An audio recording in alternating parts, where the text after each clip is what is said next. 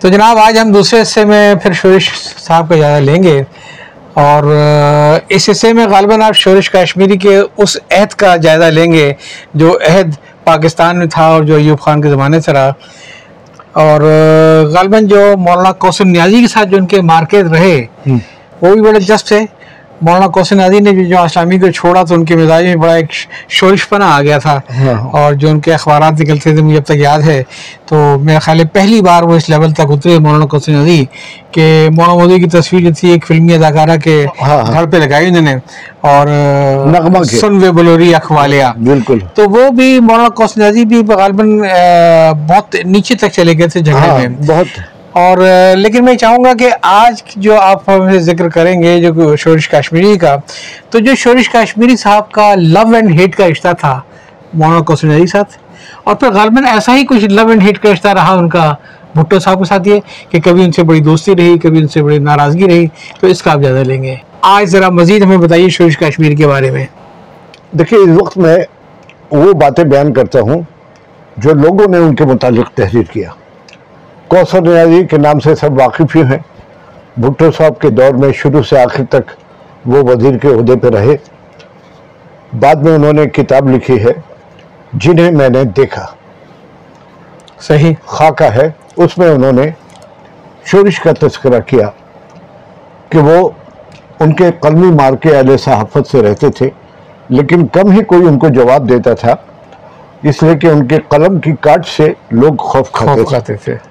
ان کی کارڈ جو تھی ایک قلم کی بھی تھی اور ایک زبان کی بھی تھی۔ زبان کی بحثیت مقرر کے اور قلم کی بحثیت صحافی کے۔ کوثر نیازی صاحب نے اپنا رسالہ شہاب جاری کیا۔ ہفت روزہ۔ اور ان کے ساتھ معاصرانہ چشمک شروع ہوتی رہی۔ وہ لکھتے ہیں، کوثر نیازی لکھتے ہیں کہ شروع میں تو انہوں نے اس کو اغماز بڑھتا انیس سو چھیاسٹھ کی بات ہے، لیکن آخر کار ان کا جوان خون بھی کھول اٹھا اور انہوں نے بھی ان للکارا پھر کیا تھا ایوان صحافت میں بھونچا لا گیا؟ بھونچا لفظ کوثر نیازی نے استعمال کیا ہے۔ آغا صاحب نظم اور نثر دونوں میں شروع ہو گئے۔ کوثر نیازی کو کالم نگاری میں ظہور الحسن ڈار مرحوم اور نظم میں عبد الحمید عدم کا تعاون حاصل تھا۔ کوثر نیازی کے علاوہ ان دونوں لوگوں نے اپنی کالم اور نظم میں مضامین کے نظم و نثر کے قلمی ناموں سے مضامین نظم و نثر کے انبار لگا دیے۔ بات بہت آگے تک پہنچ گئی۔ اچھا یہ کوثر نیازی کی تحریر ظاہر کر رہی ہے کہ وہ اتحادیوں کی فوج کے ساتھ حملہ آور تھے جبکہ ان کے مقابلے پر شورش اکیلے ہی نمبر آزما تھے بہت آگے بڑھ گئی۔ امین احسن اصلاحی، مولانا امین احسن اصلاحی کے دونوں نیازمند تھے۔ مصطفیٰ صادق صاحب ان کے پاس پہنچے۔ ان کے نام سے خط لے لیا، دونوں کے ایک ایک نام۔ اور ان کو بہت گزارش کی اور کہ اب اس کو ختم کر دیں۔ اور کیا یہ بھی لکھا کہ اگر میری صحت اچھی ہوتی تو میں آپ لوگوں کے پاس خود آ کر کے یہ کرتا۔ اس طرح سے یہ کام ختم ہو گیا۔ لیکن کوثر نیازی صاحب ایک دوسرے مارکے کا ذکر کرتے ہیں۔ انیس سو ستر میں انیس سو ستر دسمبر میں پاکستان میں پہلے آزادانہ الیکشن ہوئے، جب ضیاء الحق صدر اور چیف مارشل ایڈمنسٹریٹر تھے۔ اس سے کچھ دنوں پہلے لاہور کے ٹولنٹن روڈ پر ان دونوں کی ہاتھا پائی ہو گئی۔ یعنی کوثر نیازی جی کہتے ہیں کہ اب ہم دونوں متحرف کیب میں تھے، لڑائی چھڑ گئی اور لاہور کے ٹولنٹن روڈ پر مارکیٹ میں ہم دونوں میں ہاتھا پائی ہو گئی۔ کوثر نیازی جی صاحب نے بات کو بہت نرم انداز میں ٹال دیا ہے۔ لڑائی کے اندر ہم پاکستانیوں کی تو ابتدا ہی غالم گفتار سے ہی ہوتی ہے۔ کشور ناہید کی کتاب شناسائیاں رسوائیہ میں وہ لکھتی ہیں کہ ان دونوں کے درمیان ہاتھ پائی کے ساتھ بوتلیں اور گھی کے ڈبے بھی ایک دوسرے پر پھینکے گئے۔ اس طریقے سے یہ ٹینشن کا ماحول، یہ جو کشمکش تھی، یہ جاری رہا۔ پھر انیس سو بہتر میں شورش صاحب نار سے اس وقت کی حکومت ناراض ہو گئی، بھٹو صاحب۔ اب وہ ان کو جیل بھیج دیا گیا۔ ادھر کوثر نیازی جی کے گھر پہ ایک حادثہ ہو گیا۔ نو دسمبر انیس سو بہتر کو ان کا جواں سال بیٹا فاروق حادثے کا شکار ہو گیا۔ شورش کاشمیری نظر بندی کے عالم میں ہسپتال میں تھے اور انہوں نے اس واقعے پر ہسپتال سے ہی ایک تعزیتی ٹیلی گرام کوثر نیازی جی کو بھیجا۔ کوثر نیازی لکھتے ہیں کہ میرے بیٹے کے حادثے پر شورش کا دل پگھل گیا اور انہوں نے مجھ سے قلبی تعزیت کا اظہار کیا اور یہ ان کی عظمت تھی کہ اس دکھ اور صدمے کے موقع پر انہوں نے ماضی کے تمام اختلافات بھلا کر دوستی کا ہاتھ آگے بڑھایا۔ یہ لکھتے ہیں کہ میں بیٹے کی اس موت پر میں بڑا صبر کا پیکر بنا ہوا تھا۔ لیکن شورش کا ٹیلی گرام ملتے ہی میں رویا اور بہت دیر تک میرا ضبط ٹوٹ گیا اور میں بہت دیر تک روتا رہا اور اس کے بعد دونوں میں تعلقات بہت معمول پر آ گئے۔ ایوب خان کا دور آیا۔ ایوب خان کے دور میں جب بھٹو صاحب کو انہوں نے کابینہ سے علیحدہ کر دیا، چھیاسٹھ میں، انیس سو چھیاسٹھ میں، تو بھٹو صاحب نے ان کے خلاف تحریک شروع کر دی۔ اس وقت ایک وزیر تھے احمد سعید کرمانی۔ اس وقت سندھ پنجاب نہیں تھے مغربی پاکستان تھے۔ ایک مغربی پاکستان جس میں چاروں سندھ پنجاب بلوچستان بالکل اور کے پی کے ون یونٹ تھے۔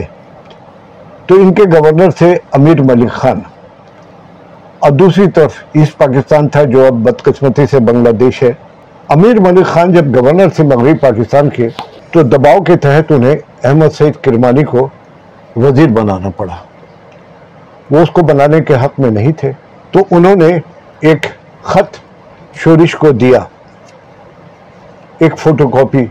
اور وہ خط جو تھی، وہ احمد سعید کرمانی کی کمسینی اور لڑکپن کی کوئی بد اخلاقی یا بد کرداری پر محیط تھی۔ اور امیر ملک خان چاہتے تھے کہ شورش ایوب خان کو دکھائے اور شورش یہ دکھتا ہے کہ وہ اپنے مصاحبین کی عادت جمع کرنے سے عیب جمع کرنے کے عادی تھے۔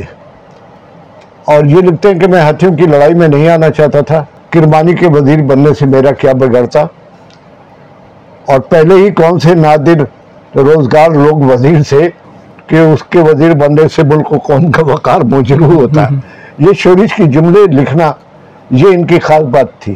کہ پہلے ہی کون سے ایسے بڑے بڑے لوگ تھے۔ خیر شورش لکھتے کہ میں ہاتھیوں کی لڑائی میں آنا نہیں پڑتا تھا۔ لیکن کرمانی کو پتہ چلا کہ شورش نے ایوب خان کو خط دکھایا جبکہ انہوں نے نہیں دکھایا۔ اور وہ ناراضگی، وزیر سے ناراض ہوئے۔ وزیر بننے سے کرمانی کے وزیر بننے سے ان کا کیا بگڑتا؟ پہلے ہی کون سے نادر روزگار لوگ وزیر تھے، جو اس کے وزیر بننے سے قوم، ملک کا وقار مجروع ہوتا۔ بھٹو صاحب نے جب مرکزی کابینہ سے نکالے گئے تو انہوں نے تحریک شروع کی بھٹو صاحب کا ساتھ دیا۔ اور ایک دن کرمانی نے کوئی بیان دیا جو اخبار میں چھپا جس میں بھٹو سے بہت سارے سوالات پوچھے گئے۔ بھٹو صاحب جب تقریر کرنے کھڑے ہوئے تو لوگوں نے شور مچایا کہ کرمانی کے سوالات کا جواب دے۔ کرمانی کرمانی۔ تو بھٹو صاحب نے کہا کرمانی ہوئی شی ہوئی ہی نہیں کہا ہوئی شی کہ یہ محترمہ کون ہے؟ شورش نے اپنے رسالے میں یہ تفصیل اور ان کا یہ جملہ شامل کر دیا۔ باقی کسی اخبار کو یہ ہمت نہیں ہوئی۔ اس لیے ہمت نہیں ہوئی کہ وزیر اطلاعات تھے اور کون کر پاتا۔ اس کے نتیجے میں چیتان کا ڈکلیریشن منسوخ ہو گیا، پریس ضبط کر لیا گیا اور یہ گرفتار بھی ہو گئے۔ کرمانی صاحب کی جنگ پھر شوری شروع ہو گئی۔ کرمانی صاحب بیان دیتے تھے۔ شورش تقریر میں اور اپنے رسالے میں اس کا بدلہ لے لیتے تھے۔ اور بھٹو صاحب سے ان کی دوستی اتنی بڑھی کہ بھٹو صاحب نے ان کو ایک خط لکھا۔ خط کا مضمون یہ تھا کہ آپ کے بہت سارے دوست ہیں۔ آپ مجھے بھی اپنے اچھے دوستوں میں شامل کر لیجیے یہ موت سے واپسی کتاب ہے۔